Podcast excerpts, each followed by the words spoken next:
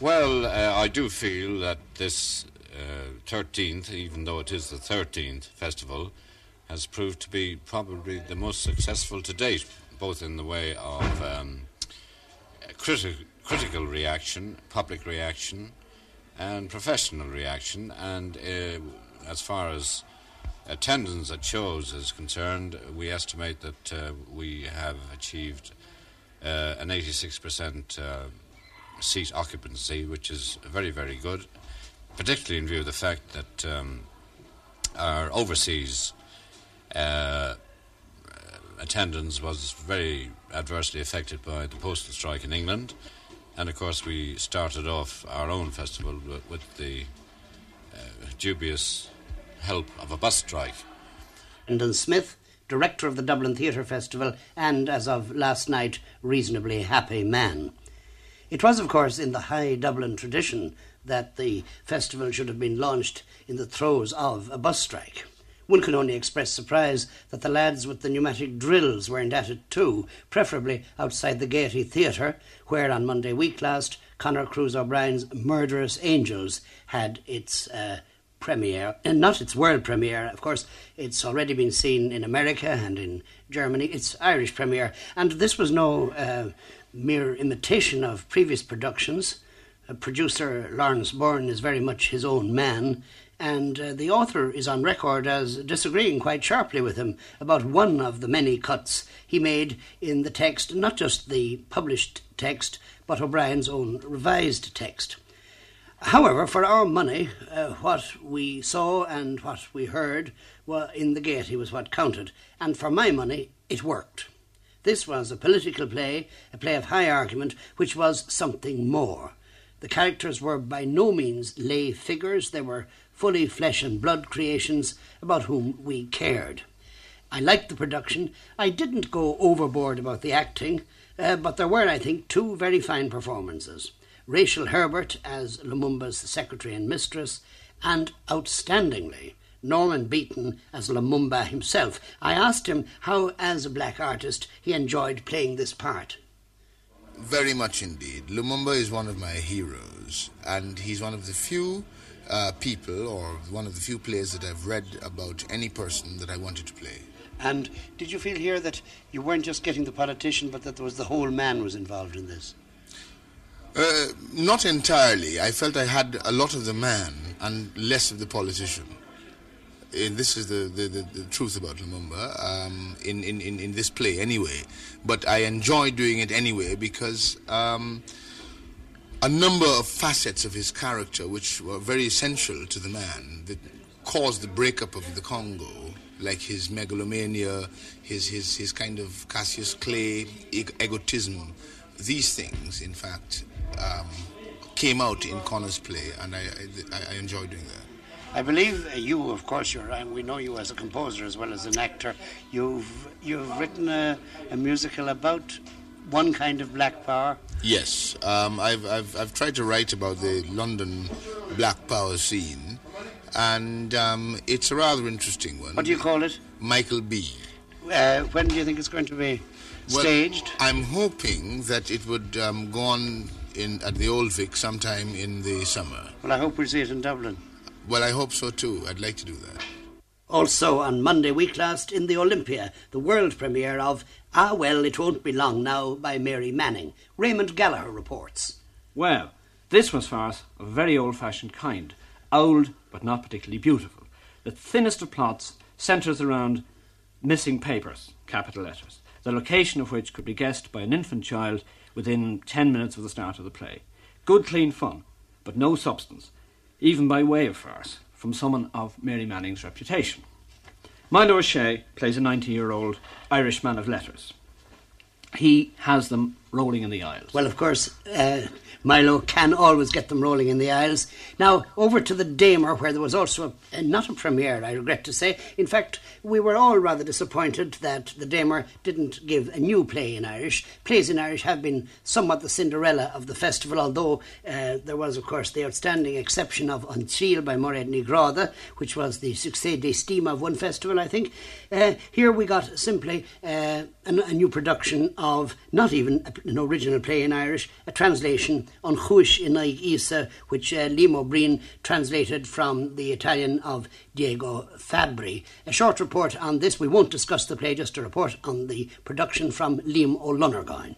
Camíoíonnta go hémas a túme, tahan gearadí ní lein, charactéir chrín ó bhrán an fáú, agus an teaspátas anna ó bhharirtin ó Girán. Sinníd na cuomhní a thug misisiam ón démar, ach ní a le trochrá an drama ná ledránach an léirethe a chealú. Chúla mé gur bhain léirethir an léirethir seán ó bríon, uach lí caiinte a héharháí dé go febrí, ach má bhain déach sé fós a leharíis i gheara le tarmh go háirithe agus an léirú a bheith rudbeag tursúl. Níor ceirigh sé a có beag gur siocrán na cuairte chuntásaí chlé an ádáin, sa chuí gur a gach fiine sa chéad rain den drama tlíhánach leis an lochdéisteachta ar an seaasa de bear ige nó eici. Agus chu raspa solis ar an anatseo leis an lige. In dhé sin na siile is díspóach detá sa drama seo, agus béidir go d nóch an léirú seo leo siúd go mín tóracha ar an díspóracht. Drama agus léirú fiúnt a bhí uimse, go háirithe tráseán féle, ach is ró áliam nach sin a bhíróm sa démar. Over the years, I am, and much as this might surprise Brendan Smith, I am grateful to the Dublin Theatre Festival because they have provided me with what I can truly, uh, and without any hint of cliche, call memorable theatrical experiences. One of these, a couple of years ago, the Black Theatre from Prague, and again from the st- same theatrical stable, the uh, state uh, studio, th- the state theatre studio of Czechoslovakia, there came the Pantomima Alfreda Yario. Uh, a mime group. Uh, they did. Uh, there were two things here. There was a one-man show and there was a three-man show. These were in the Eblana uh, in the first week of the uh, festival this year. Mime. Mime isn't everyone's cup of tea. Uh, it can be, frankly, a bore. It can be a highbrow bore or a lowbrow bore. This was far from being a bore. Neither was it escapist entertainment. The one man show, particular, in which um, the artist was Ctibor Turba, this one man show really was, as somebody said, crucifyingly good. Not for your comfort, not for your desire, only the harsh facts of the human condition, uh, out Becketing Beckett, although the influence of Beckett very strongly both there and in the other show, in the three man show, where in fact two of the characters are uh, self designated as Clov and Hamm.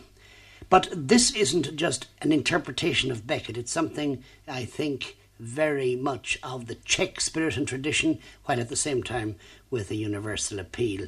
Uh, I talked a little to the director of the uh, Czech uh, State Theatre Studio, Dr. Vladimir Sabalka. People uh, nowadays, in my opinions, are, are very lonely and uh, most of our most of our stories, short stories, are trying to say um, the possibility of uh, reaching the other's heart is very very difficult. Sometimes uh, nearly impossible. The word alienation comes in here somewhere. Is this is this a Marxist attitude that you have? Do you feel that that um, no, I, I ask you this. I don't mean that you're that you're following a Marxist line, but I mean, do you feel that this is something that capitalist society has done to us, or do you think that this is part of the human condition as a whole?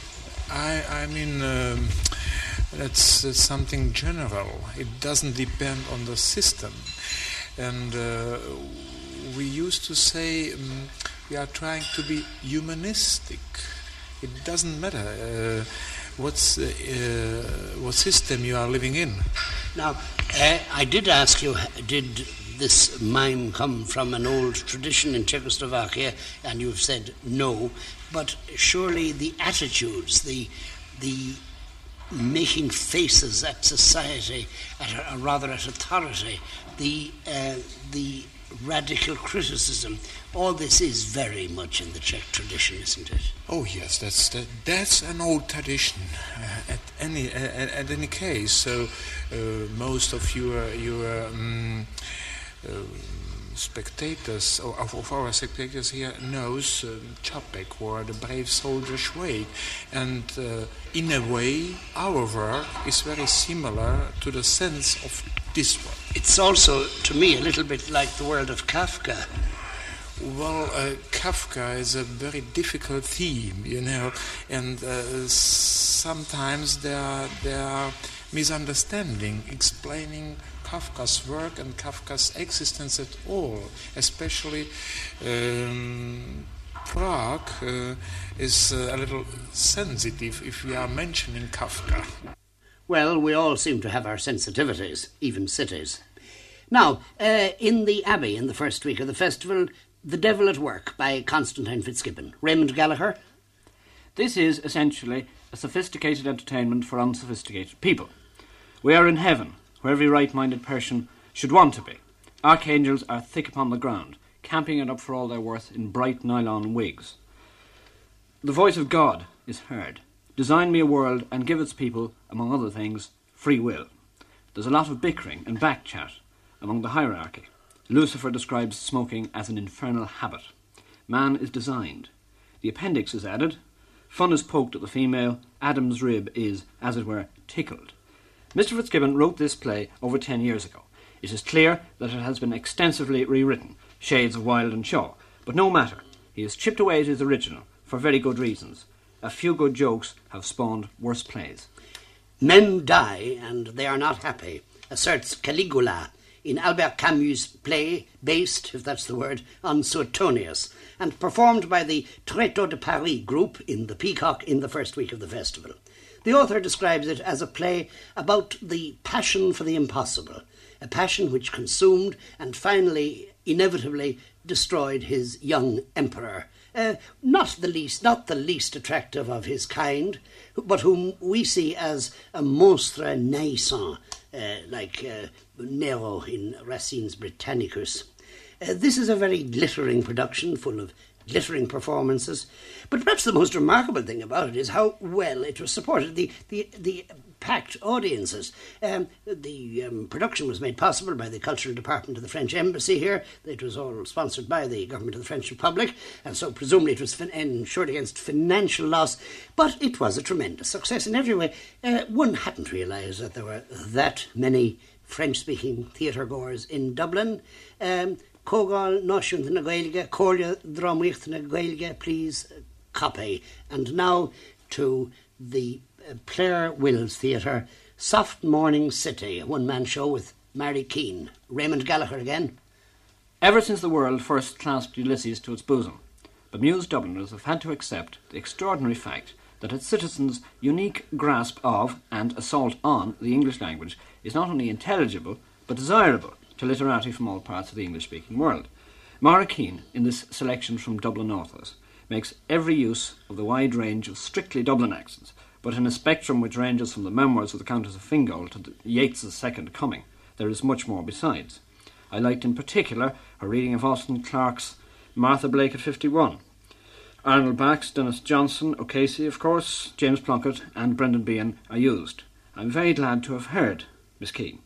But heard is the operative word. On the wireless or on a, ra- a record, wouldn't the effect be just the same? Now, the second week of the festival began with a whole cluster of premieres. I went to the Olympia to see the Patrick Pearse Motel by Hugh Leonard. Uh, and here let me quote the author's own programme note. I owe a tribute and an acknowledgement, he says, to Georges Feydeau. The Patrick Pearse Motel owes some of its construction to the principles embodied in the Feydeau farces of more than half a century ago, which established for all time that some matters are too serious to be turned into tragedies. Yes, up to a point. Frankly, uh, I saw this as a, as a very well made Feydeau type artifact. People running in and out of bedrooms and other occasions of embarrassment, if not of sin. All splendidly directed by Jim Grout and played by an admirable cast, uh, among whom I think Godfrey Quigley takes the honours, with May Cluskey as my personal unofficial nomination for Best uh, Supporting Actress of the festival. But as to those more serious matters, too serious for tragedy, well, I'm afraid they never really got involved in the play. They lay on the surface like the cream on a well made Irish coffee. In the Abbey, a very different state of affairs. For me, uh, the one of the finest and most important plays I've seen for a very long time. Uh, the Morning After Optimism by Tom Murphy. A play about illusion and disillusion, about uh, loneliness and alienation, love and friendship.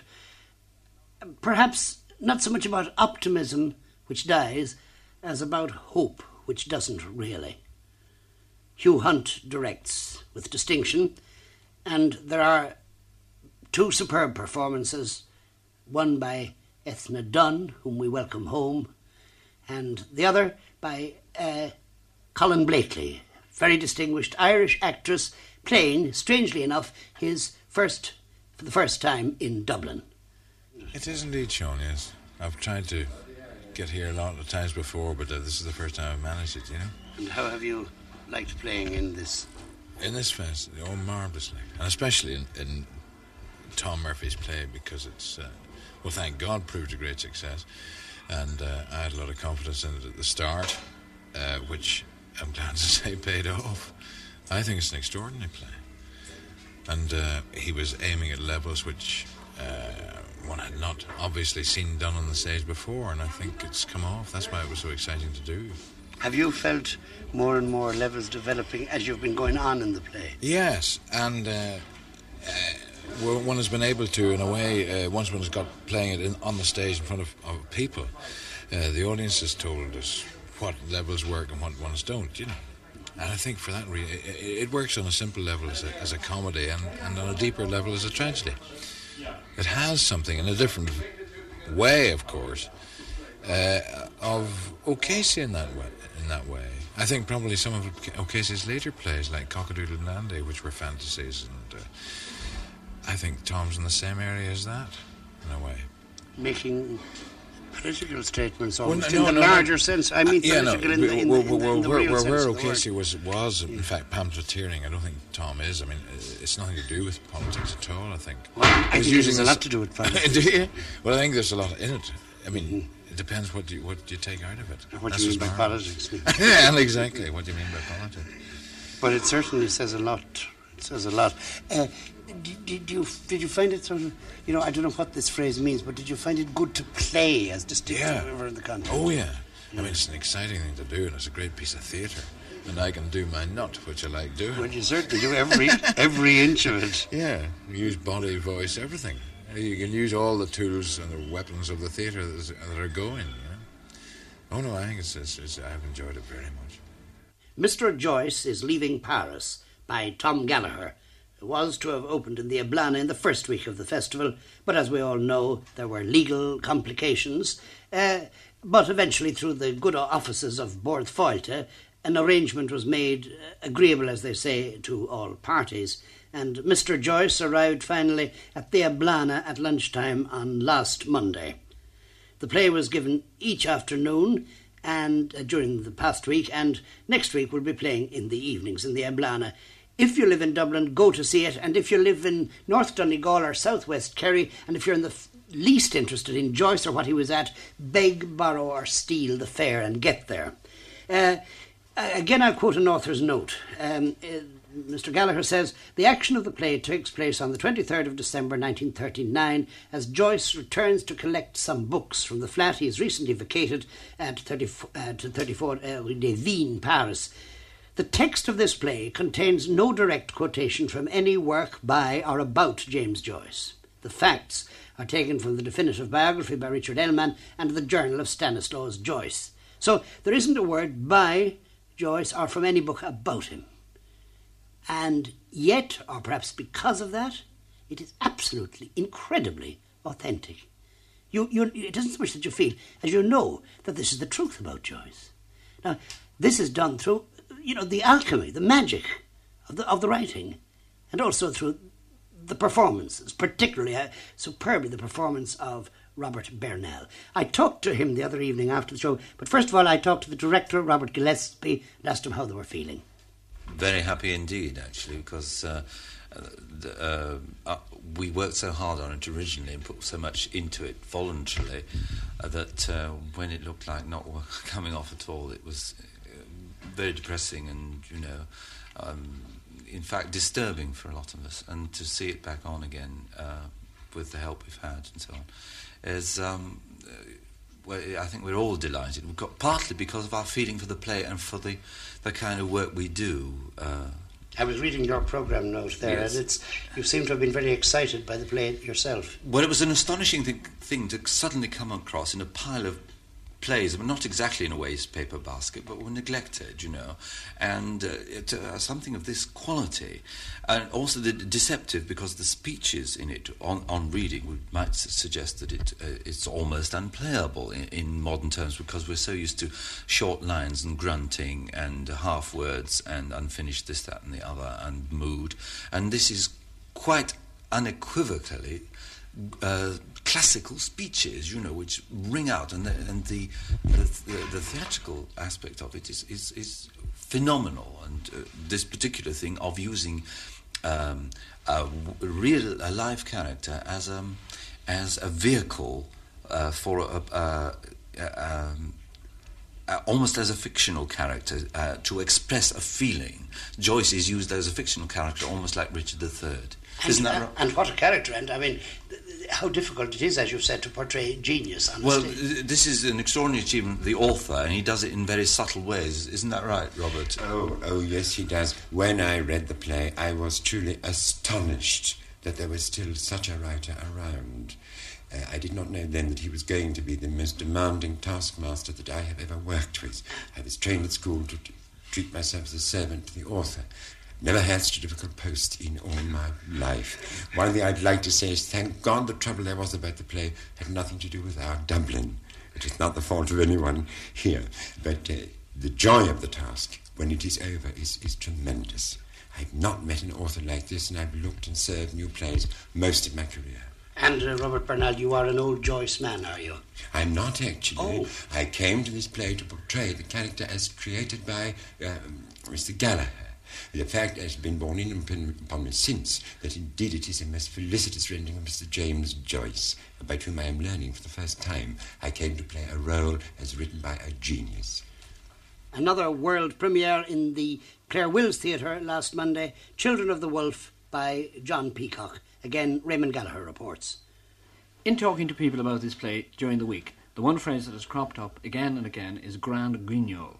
A cat Academically, this is an unsound epithet, and as a compliment, it is a little left of centre. The stage is never, even at its climax, strewn with bodies, and until the very last scene, there's not a sign of blood. This has been described as very strong meat, and of course it is. But only to people unused to names like Electra, Orestes, and Oedipus might the incest theme be viewed with horror. Put coarsely, the play, to begin with at any rate, is dramatically and probably medically incredible siblings of an attempted abortion. A brother and sister lie in wait in a deserted farmhouse for their mother. In 21 years, they have never met. Act 1 sets this up in a rather clumsy way. Act 2 is much more effective, and the play takes off and brings its audience along with it.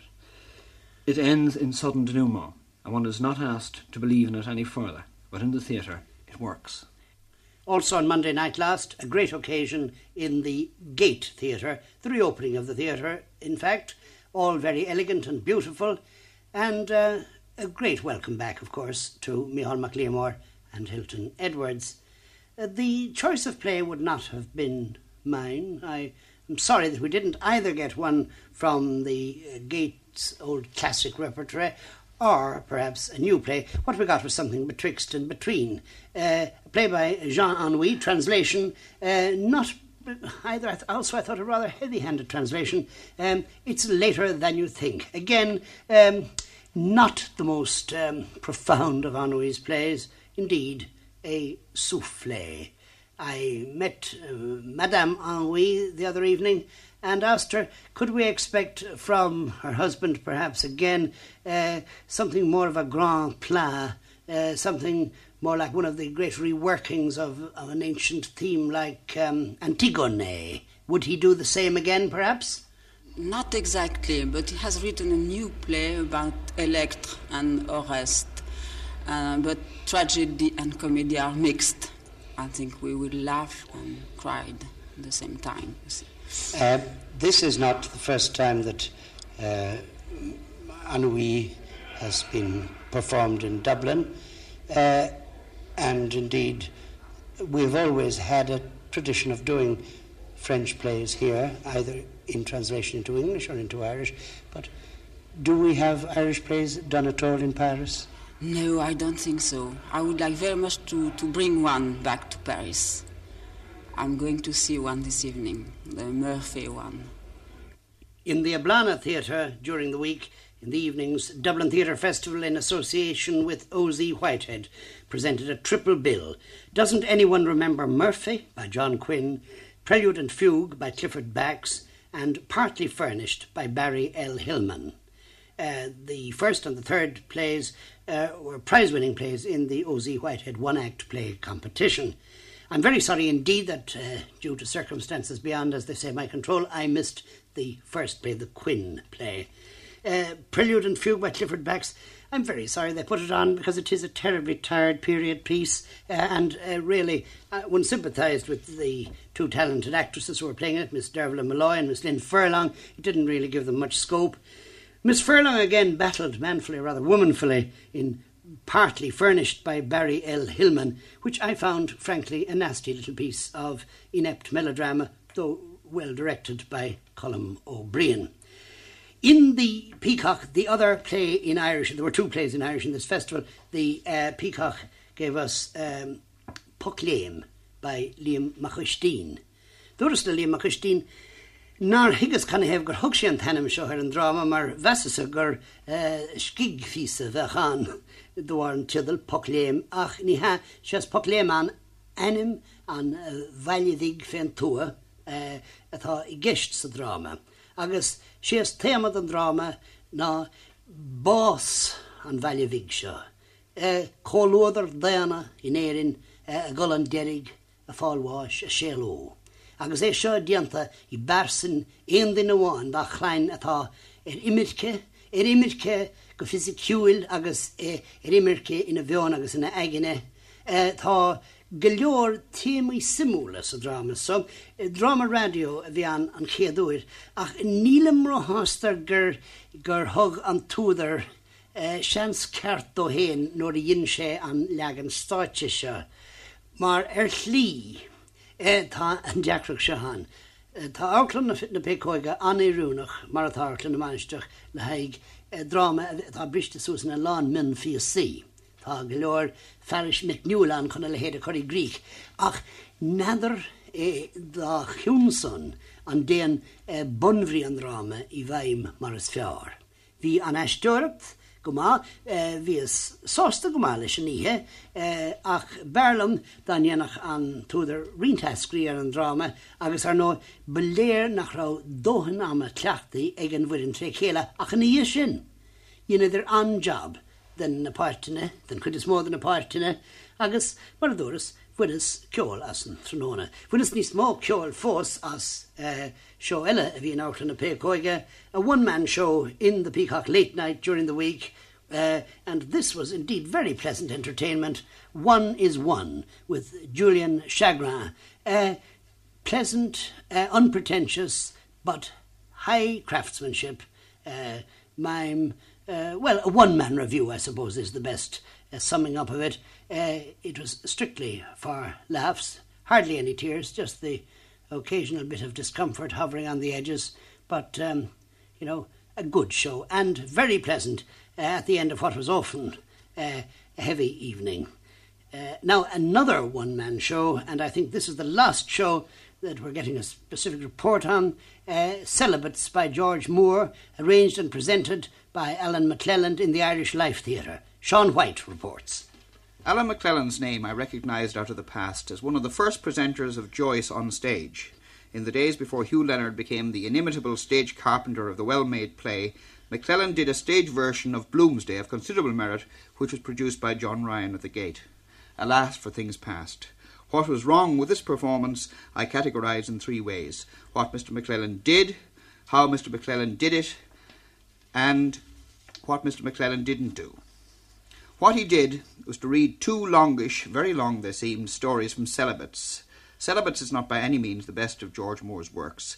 If it was stories he wanted, The Storyteller's Holiday offers much better, or why not a slice of Dublin Castle's social life from Drama in Muslin, or something campy and stagey from The Mummer's Wife would have suited Mr. McClelland's style.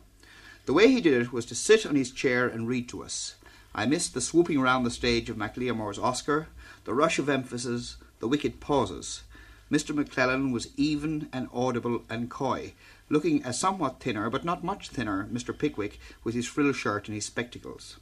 What he didn't do was that if he was attempting Moore at all, to choose the malicious, roistering, and at the same time feline clowning of Hail and Farewell that would have given him a score of characters and a hundred guises, as well as making a very entertaining evening. The one he gave us wasn't, and our embarrassed hand claps in that empty space was an exercise in devotion rather than appreciation. Now, we haven't touched at all hardly on the visual side of the festival, so here to talk a little about stage design is John Ryan. I saw five plays at the festival. Uh, the first one was The Devil at Work by Constantine Fitzgibbon. Uh, it was designed by Matthias, the French designer who was brought over. Um, as you know, of course, it's set in heaven at about the time of the creation. And somehow it seemed to, it failed to exploit the comic possibilities of this. Uh, the idea was good, I think, but something seemed to go wrong in the cooking. Uh, too much of the action was centred downstage on the apron, so the opportunity of using the vast abbey emptiness was lost. I think I would have liked to have seen heaven as a huge rococo ceiling fresco by, say, Rubens. That is, if I was seeing it as a Renaissance man did in a historical setting. Or maybe if I was seeing it in modern terms, I'd have seen it as a plenary session of the Supreme Soviet, or a class of an Ard Fheis. Though perhaps there are those who mightn't think that was heaven. Um, no jokes, please. Any jokes around here to be made by me. Uh, did you see the Patrick Pearse Motel? I did, yes. Now, here again, I think uh, was, that, that would have been a great opportunity for satire. Uh, the first half, the first act, is set in a Foxrock executive mansion. Now, think of what you could do there with your hand painted Jack B. Yeats, your Donegal hand woven carpets, Waterford cut glass chandeliers, colour television, sauna baths, heated swimming pool, uh, chiming doorbells, of course, and a phony electric log fire. But unfortunately, they had none of these. And the second act, the motel, which was better set, still didn't half touch on the excruciating possibilities of such a place. Um, now, what? Murderous Angels? Murderous Angels, now, it, I have to be quite blunt about it. It seemed to me to be just thrown together like a, a hurriedly got together pantomime set. The set you're talking about, of yeah, course, yeah. the actual set. Oh, the play yeah, I don't yeah. criticise at all. I, thought. I enjoyed it very much. But I thought the set was just a number of rostrums, multi levels, and did nothing to suggest uh, the great scope Hmm. there was there, Africa, an emergent nation, and the you know the tremendous urgency of what was happening. This never came across in the setting at all.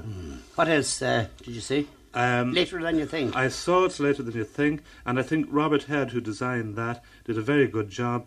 Uh, it's not, it's it doesn't dominate the play by any manner of means, but it serves it well. It's in proportion. It fits the gate beautifully. And by the way, I must say the new gate um, stage is a dream. It's an enormous improvement on the old one, and they've this play has set itself very nicely into it.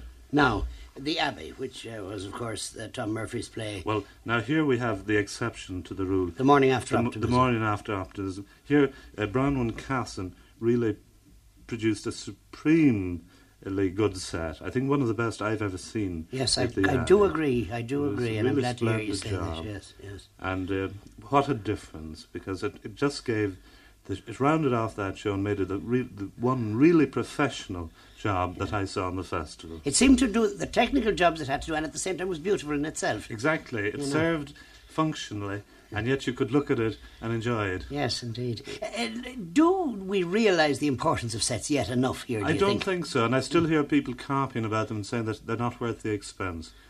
But in fact, if you don't, if it's the height of amateurism to think that, because uh, to to ill set a play is say that, is as bad as doing an old card comedy with the men dressed up in demob suits. Of course, and I one could think of many other images for this. I, I do agree. Do you think those standards are improving in this? Uh, in I this? think the Abbey definitely. Good. Well, now this it's, this is at least good note to hear. Well, now we did hear from the festival director, Brendan Smith, at the very beginning of the programme for a moment or two. Uh, but now let us uh, get down to some of the uh, what I believe is called the nitty gritty with him. I wonder how did the festival do on the on the financial side. Well, financially, I, I, I think that we'll work within our budget in spite of uh, unexpected uh, losses. And uh, to take a case in point, the um, the uh, abortive first week of the Mr. Joyce is leaving Paris show. Uh, some disappointing attendances at the festival club. Um, Although it was the best festival club, I think, yet. well, this has been acknowledged by uh, very, very constant critics of the festival club. But uh, nevertheless, I don't know whether, whether public tastes have changed. Maybe people don't want a club. This is something we will have to consider in the future.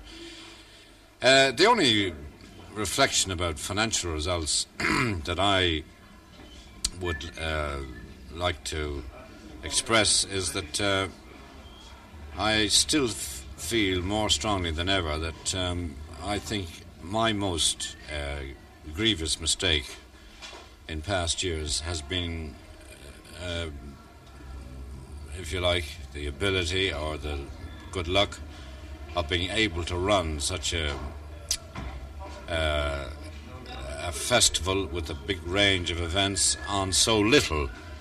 I do feel that probably we would have more money now if, uh, at some point or other, we had uh, really developed um, a, a fine, big loss. But um, I feel, and I've good reason for saying this, that uh, not alone are we going to have the con- continued support of Bord Fáilte. I think support is going to come from other directions. Uh, I feel that we are justified in seeking from Bord Fáilte uh, increased support. But will Bord Fáilte be able to give it to you? Uh, will the money be there? Uh, I have good reason to feel that the money can be made available. You are still happy that uh, the festival should be uh, tied, linked, whatever word you like to use, to the tourist industry. Well, it's actually, in fairness to Bord Fáilte, they uh, take the line that it is um, not alone a tourist promotion, but it's a cultural promotion as well. I should hope so. And uh, there is no. Uh, You don't think there's a conflict there? You don't think that it's a disadvantage, for instance, that you moved the time this year in order to to um, accommodate Bord Fáilte? That you it no, to I don't think it makes. I don't think it makes any appreciable difference. It obviously hasn't in attendances because the highest um, overall uh, uh, average of seat occupancies we've had has been 89%. This year we're 86%. We're only 3% lower, and I think that that um, drop is represented by a drop in tourist figures. So, if, if anybody suffered, you feel it was the tourist end and not the. Uh, the cultural land. Uh, so you are looking forward to next year with uh, assurance that there will be a festival Exactly. and that the bud- budget may be a little bigger, at least big enough you hope to catch up with the cost. Yeah, we've also had you know private promises from private sources of additional help, which I think uh, I can't say more at the moment, but uh, these promises are pretty definite. And now you're going to give me a list of next year's plays. Not yet. And now, two brief general comments on the festival by outside observers. First, uh, Irish born but still a foreign journalist, Dennis O'Brien of the Montreal Star. This is my second. Uh, this is my second festival, Sean, and I, I must say that uh, I'm um, I'm amazed that uh, they are able to put on such a um, a magnificent variety of uh, performances over the two week period. I've only seen uh, five shows myself. Uh, because uh, you know I think you can only take so much, uh, but I saw the um, I was particularly impressed by the uh, uh, Tom Murphy play in the Abbey, I might say here, by the way, I was also very disappointed that the Abbey has not uh, put on one of the something from the classical repertoire. I mean, after all, it is the national. Instead of or as well as. Uh, well, they could have had the Murphy, and uh, I I didn't see the Fitzgibbon thing, and so on that I have no comment. But but they certainly should have uh, given, I would say, almost a priority to one of the classics because uh, in North America, Dublin has uh, a great uh, theatre reputation. I mean, it is looked to still as one of the major theatre centres in the English speaking world. And uh, I'm afraid they think in terms of Synge and uh, O'Casey and Shaw and Yeats. Uh, um, um, um, one of these, I think, you know, uh, especially as it's the Synge centenary, uh, we had a, a, a seminar in Toronto, as you may have uh, heard about uh, three weeks ago, and uh, it, it, did surprise me that they didn't put on one of the uh, Synge classics. I know there's a Synge month coming up, but still, I think for the festival they should have. Uh, um, they should have put one one of one of the classics on. Anyhow, apart from that, I, the, the, the whole uh, festival, I think, is a, is a magnificent uh, production uh, on the on the very very small budget which they have. I just marvel that they do it. But uh, and Brendan Smith uh, says they have 86% um, capacity. That's just marvelous. And I, I, doubt if there are many tourists at this time of the year. From the from the tourist board point of view, I um, I wonder if it uh, if it has attracted any tourists, but it will in time if they upgrade the caliber. And I think, for example, there is a definite improvement this year. Uh, the uh, the uh, Joyce play at the Eblana is a real gem, and I, I, I disagree with most of the critics. I like the Conor Cruise O'Brien play. Uh, for Eric Brent Bessemer the, of uh, the journal Elseviers in Amsterdam, this is the fifth theatre festival. I asked him what keeps him coming back year after year. Well, uh, in the first place, because we thought in Holland that uh, a purely theatrical uh, festival would be very interesting for us, as we have our festival, but that's more concerned with music and ballet. And a purely uh, theatrical festival is uh, therefore so different to ours. Especially, we are interested in the Irish uh, Theatre Festival because you are known to have such a brilliant uh, group of authors, a thing we sadly miss in the Netherlands, and therefore we want to see whether this uh, would provide us with new plays for our programs and for our theatre. And so far, every year I have found some plays and some authors very much, uh, you know, well, this year, this year, and this year again, I think uh, Tom Murphy and Hugh Leonard really proved again that you have the most original work huh, produced in uh, during these two weeks. Uh, on which I really congratulate you because um, this is a thing we can't with our 12 million people and uh, uh, can't achieve in Holland. How about the uh, the Joyce, you like that? Uh? The Joyce, uh, which I just uh, saw, um, um, I think is brilliant too. The perfect uh, gives a perfect insight in Joyce being and and what he what he was and what he lived through. And I think it's the most original play and very very well acted in the Blana Theatre here. How do you like this festival compared to previous years? I think um, this one definitely is a bit better than the, the last we had, and but uh, I was also very pleased with the festival in which uh, Brian Friel's play was produced. Here come, Philadelphia, which I then found quite uh, quite uh, a, brilliant uh, example of what uh, an author can do for his country in the dramatic line. I mean, it did what, what, was what I called a splendid national play with a with a very deep felt uh, theme about Irish life and about all the immigration problem that you had then more than you have it now. I, I, I, I'm led to believe. Is that right? I mean, you don't seem to be emigrating so fiercely as you were uh, some years back, and this, of course, is a very good sign. Tell me, apart from playwrights and themes, how do you feel about standards in general, acting and so on? Uh, I think the, the, the, the actor, the, the, acting I always have found very, very good, very good. The sets have been original, but could probably be, uh, bit, uh, you know, we are used to, uh, if that doesn't sound uh, uh, crit- too critical, but uh, uh, you know we we're used to spend more money on it. But I understand that it's just lack of money, not not so much lack of artistic insight, etc. You see, but on the whole, they're very well, and especially the set for Tom Murphy's play in the Abbey was uh, your national theatre. You see, probably they could spend a bit more. It was brilliant. You'll come next year. Definitely. Well, now, to sum up and conclude and finish me song, as the ballad man says, I have here two old festival hands. Ali Nolan, playwright. Indeed, uh, we missed a play from him in the festival this year. Uh, before we go on, Yeah. uh, you haven't fallen out with the festival or anything, have you? No, I haven't fallen out. It just as happens that I haven't uh, been in a position to uh, write a stage play for this particular festival. You'll come again. Well, yes. Good. But, know, Sean White, Sean White, uh, who has been away from Dublin for a few years, but is a very old festival hand indeed. Uh, his greying locks, uh, show that. Uh, however, uh, Sean, I'd, would you run? it I'd like the two of you just to give me general views on what you felt about the festival this year. Sean, did uh, you know? Having been away for a while, how did it strike you? Well, it's five years now since I saw a Dublin Theatre Festival Sean, and uh, this year, I must say, I was very happy about the festival. Uh, previous years, we seemed to have heights and depths, but this year, I think there was a very high level. There were quite a number of very interesting plays. There used to be a kind of thing about the festival, everyone was worrying on what was transferring where. What was going to Broadway? What was going to the West End? Nobody seemed to bother much about Well, I think year. the only people who ever really bothered about that sort of transferring were, were the actors, because I mean, after all, a festival is where we celebrate.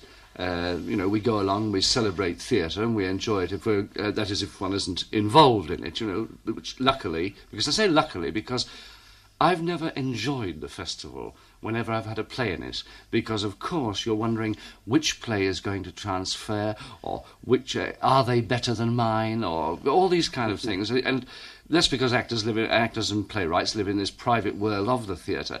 But to go along and just be able to see plays is a glorious liberation. Well, I would think that Alan and myself were probably hurlers on the ditch in this way this year because for a number of years I was a critic at the festival and covering plays you have somewhat the same Mm. anxiety as the playwright. You're rushing after the play for the 45 minutes that you must write a notice and then you're worried as to how your note is going to come out by comparison with the others. I mean, will you agree with Seamus Kelly, Des Rushe, Sure. Maureen O'Farrell Yeah. or somebody else? Then there- it's a professional interest in a, in a thing, uh, as opposed to a celebrant uh, Yes. celebra- interest Celeb- in celebratory. Sorry.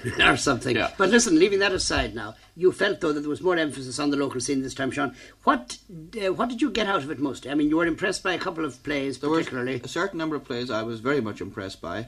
Uh, I was particularly impressed, I think, by Tom Murphy's play at the Abbey. Mm-hmm. That was the one that I found was, I thought, a rather marvellous play.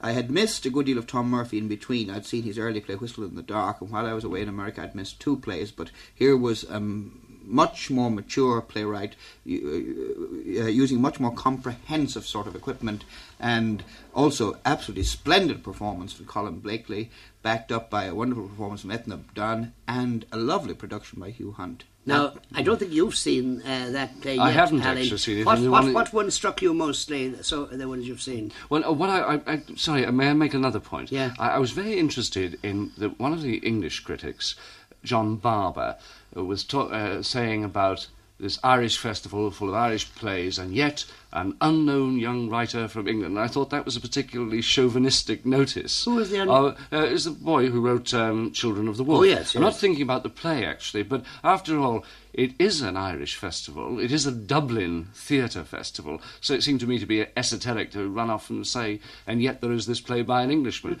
Uh, the, the plays that I have seen, the two plays that I have seen that have been very um, Irish in origin, uh, that have interested me most, were the Conor Cruise O'Brien play and Mr. Joyce is leaving Paris. Uh, Mr. Joyce, particularly, I was knocked out by. Um, I didn't see it when it was done as a small play. Uh, what particularly excited me was the first half of the play, the dialogue, with, the duologue with. Stanislaus. Mhm. I thought that Pat Laffan, and particularly Robert Bernal, I mean, Robert Bernal to me gave one of the most exciting. The way he cocked his uh, his head in a my, in myopic way, and the way he talked about his eyes. That you know, Joyce's recurrent problem of the eyes was really magnificent. Apart from that, the writing, you know, which I as a playwright, um, I, you know, I was envious. I think you agree about this, uh, Sean White. No, I haven't seen Oh, it you haven't seen it yet? No. Oh, well, it, it, it, you know, it, it is really an exciting experience. in Well, now the both of you, you've seen the Tom Murphy, you've seen the Joyce. Both of you agree with me about these. Well, I've also yes. seen What the- about you've seen what else? Uh, well, I've seen, uh, uh, uh, you know, you go along for a good laugh and you see exactly what Jack Leonard, Hugh Leonard provides you with. Mm-hmm. That's yes. what it is. It's Paul a, Pierce it's a Motown, yeah. Farce. Mm. You know, it's Brian O'Ricks. Yes. Uh, if you want to put it on that sort of thing, it's it's gas and it's fun and, uh, Mm. and it doesn't uh, pretend to be anything other than it is, which is a damn good laugh in the theatre. What did you else did you see, Sean? Uh, well, Murderous Angels is probably the one that was probably most division of opinion about, Mm-hmm. and uh, I'm afraid I was on the negative side. While Ah. a great admirer of Conor Cruise O'Brien's intelligence, cleverness, uh, as demonstrated here, uh, but I found it the intelligence and cleverness of a good argument. I didn't really find it uh, good drama. Well, I was interested as a, again, a professional playwright in some of the things that he did in the play which he shouldn't have done, but worked. That was the strange thing for me.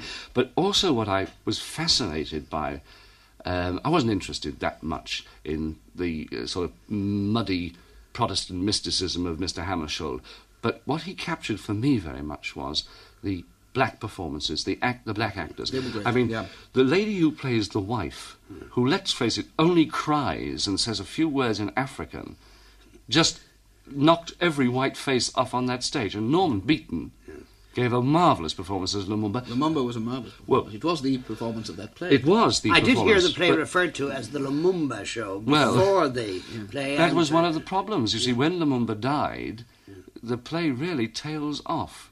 Well, I'm not quite sure whether I'd agree entirely with you on that, Alan.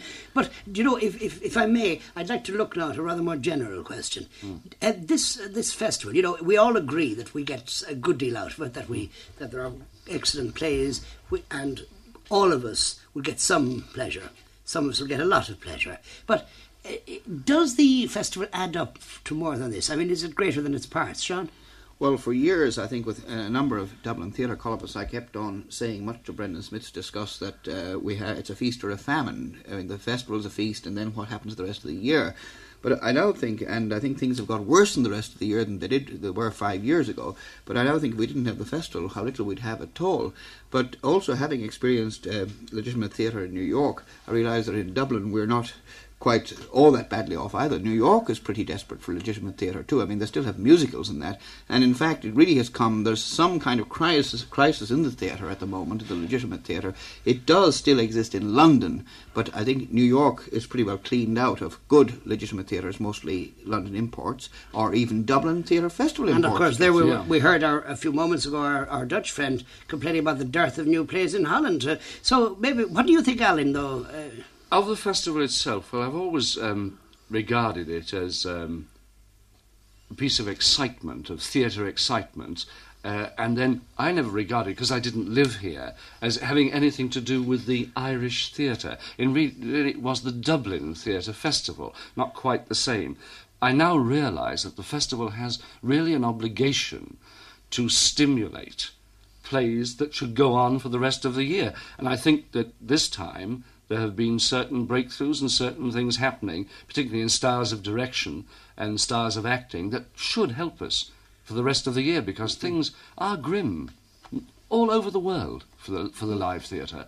And Dublin, uh, you know, has been robbed of theatres. Luckily, the gate has opened, and you know, MacLiammóir and Edwards are going to do something, you know, for the rest of the year. I realise now, which I never realised before, the obligation of the festival is really to stimulate as well as to supply international interest. yes, and of course, also very important, I think, to, to, to educate audiences. Right, and wh- which will bring me in here with I think that much um, underrated man, Brendan Smith, who's kept the thing going for so many years on so little money. I mean, Brendan, uh, in fact, I think completely even undervalues his own merits in this respect. He needs a great deal of more money. And we have the thing, I'm very glad that the government put money into the Gate Theatre, and I'm very glad they put money into the Cork Theatre, uh, into the Cork Opera House, and into the Abbey Theatre.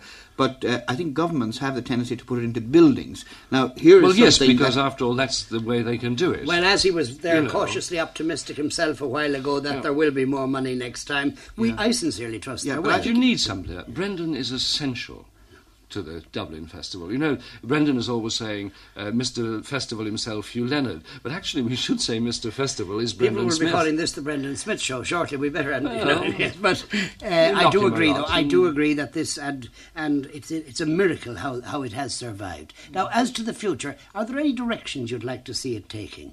Sean, would you have you or Alan? Do you feel that there should be more of an emphasis on a kind of play that there should be that there should be some Well, one of the things that did surprise me very much is that, you know, we are sitting below an incredible situation in the north. And in actually, this, in this particular festival, like, like la- last festival had the assassin, if you remember, Oh, you yes, know. yes, Whereas uh, this time, although we are in a political cauldron, we're, we're in trouble. Mm-hmm. Yet, strangely enough, there wasn't a play. Now, there, I think there should be plays. Relevant to this. the- Oh, relevant yes, to our situation. Yes, and to all our situations, you know, and the, Yeah, and, and yeah. the question of a secular state, and many other things. But Alan, well. can you command plays like that? Can you say, you know, write me plays on the uh, on, on the current Well, no, situation? but uh, the question was, Sean W. from Sean M. Hmm. was what direction do you want to see it go? I think that it has to become political. Yes. Well, of course, think you I- know. as I was saying to, to, to Colin Blakely, I think that a play like The Morning After Optimism is, in a very deep sense, is a play with political overtones because Mm. the whole question of alienation brings Yeah. up, and this uh, Sure. with the Czechs again. Of course, it was interesting to hear the uh, Czechoslovak uh, uh, director uh, insist that uh, alienation is not uh, something that derives from capitalism alone, that you'll find it in every system. And I- Mm. it was interesting to hear him say that. But uh, I agree that we should, perhaps, that we need to be more aware. Perhaps we are, down here, of course, in general, we're perhaps we're being a bit escapist as long as we can about everything. And that this is, perhaps this reflects itself in the festival to a great extent as it reflects itself in all you our lives. yeah, one doesn't know the attitude of the uh, selectors of plays as well. Could I get in one small practical point here, Sean? And this is the fact that after the festival, what happens? Does it cease? Could it not be part of the contracts that the plays do run for a certain number of weeks, perhaps after a break? They can't all run together. Well, there's a financial problem there, isn't it? I mean, say if you, you you're literally lumbered with a play that nobody's coming to. There is- You there are these That's again a problems. practical well, problem. some way of even selecting them, because there are some plays that got good audiences this week that perhaps might somewhere in the. Well, I've found one thing about that that you can run a play that will do very well all the week it plays, then you try and run it on, and it doesn't because people go out to the festival. The, uh, this is something that the the mysteries of economics of theatre economics, of course, something I'll never really understand. But look, there is something I did want to raise before we finish about uh, the spring autumn question, whether it should be at this time of the year, whether it should be in the autumn. Have you any strong views, Sean? Well, it seemed to be a good idea at the time for tourism, and that that it, it was, um, and tourism essentially supports a great deal of the festival. Let's face it, tourist funds, but it doesn't quite seem to work this year that I have observed. But I think this may be to do with the general state of tourism rather than the state of the theatre. So I think it's a non-proven case. Apart from the question of tourism, Alan, do you feel anything about this? Well, uh, having been connected with many festivals, you know, I was used to a certain autumn nip Yes. in the air as um, opposed to a cold snap before spring. And I think that I preferred the autumn because it saw me through the winter. I needed it like, say, somebody uh, who could afford to go to the south of France, you know, and get some sun. That saw me through the winter. Well, frankly, I, I agree with this feeling, and I've always thought of autumn as Maybe the, we're being very autumn, conservative. Autumn as the springtime for for uh, creative work Yeah. or something. Autumn, or perhaps it's just that we're getting rather older. And on that uh, somber note, I will say uh, thank you very much, Ali Nolan, Sean White. Good evening.